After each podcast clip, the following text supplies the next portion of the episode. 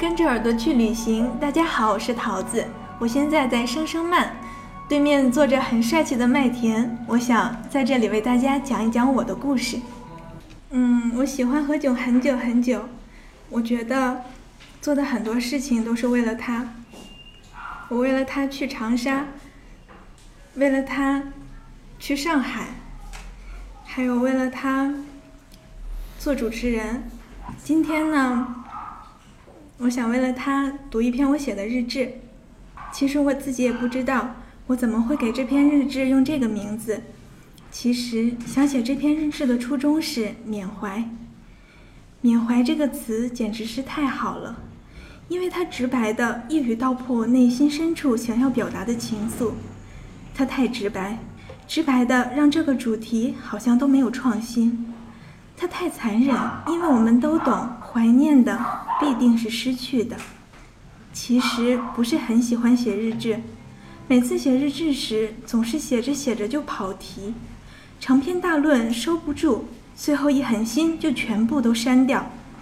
所以这次我不想渲染，只想直接进入主题。我想以故里作为第一个章节，因为是《小时代》的感触。我看了《小时代》以后，特别爱故里，因为它让我想到了我的高中时代。看到《小时代》，我眼前浮现的是上海瓦斯爆炸后的熊熊火焰，是崇光在火中英俊潇洒的脸庞，是林霄在功名楼下看到火光时的悲痛与绝望。小四的书就是这么的让我绝望，就像我永远会记得，我站在浦东机场闭岛时，旁边看到夏至未至的结局，然后失声痛哭，泪流满面的我，从那一刻真正死心塌地地爱上了小四。于是，在高三的紧张复习时，我还是在空间里一遍一遍地写着关于小四的文章。我不敢说我写的是书评，因为那真的就只是我的想法。就像我执着的爱故里，只因为它足够的真实，足够的坚强，仅此而已。就像我对《小时代》的感情是那么的深，只是因为它陪伴我走过了五年，覆盖了我的青春。那是我无与伦比的青春。遥远的时光俯瞰会更有意义。马上就要大二的我，回忆初中想到的是纯洁的友谊；回忆高中想到的是轰轰烈烈的青春。所谓轰轰烈烈，也许是因为那时候敢爱敢恨，敢大声哭出来，敢努力奋斗，敢当众说我的梦想。轰轰烈烈，也是因为那时候有那么多好朋友陪我疯，陪我闹。陪我哭，陪我笑，让我觉得每个中午我出了教学楼，看到的天空，白云总是笑的。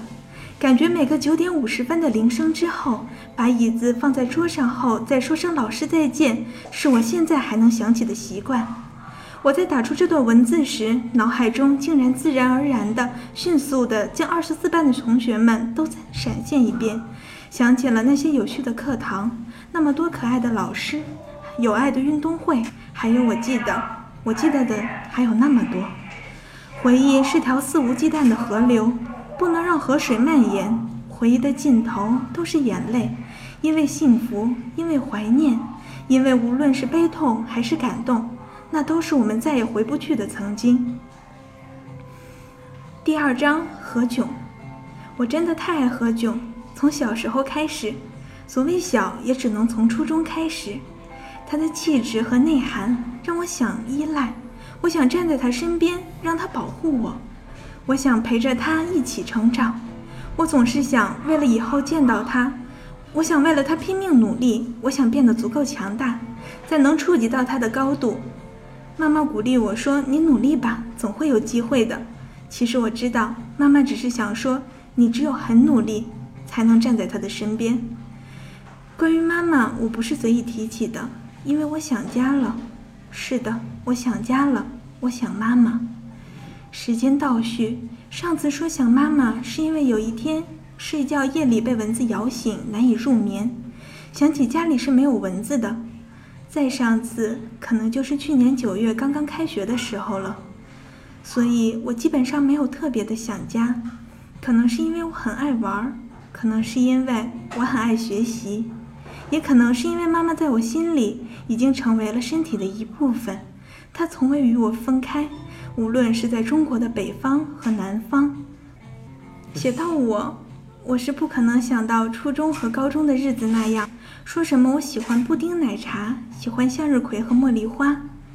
我也不想好像很悲痛、很无奈的说那些让我反胃的话。我只是想一针见血的描述我现在的心情。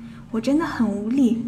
我很无奈，我无力追寻那些青春年少的梦想，无奈的是我不想放弃，我觉得还有希望，我无力改变我现在的生活节奏，可是我却诚惶诚恐的面对考试，我无力再骗自己看很多书，可无奈的是我还挣扎于曾经那个学习成绩很优异的我，其实我的生活每天都很开心，很充实。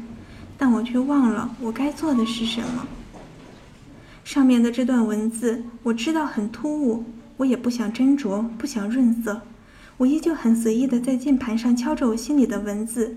这样的文字也许不精致，也许不优美，甚至有些地方逻辑不通，但是这样的文字才能让我在多年之后再看时泪流满面，才能伴随着我一起成长，才能永远提醒我。我的梦想。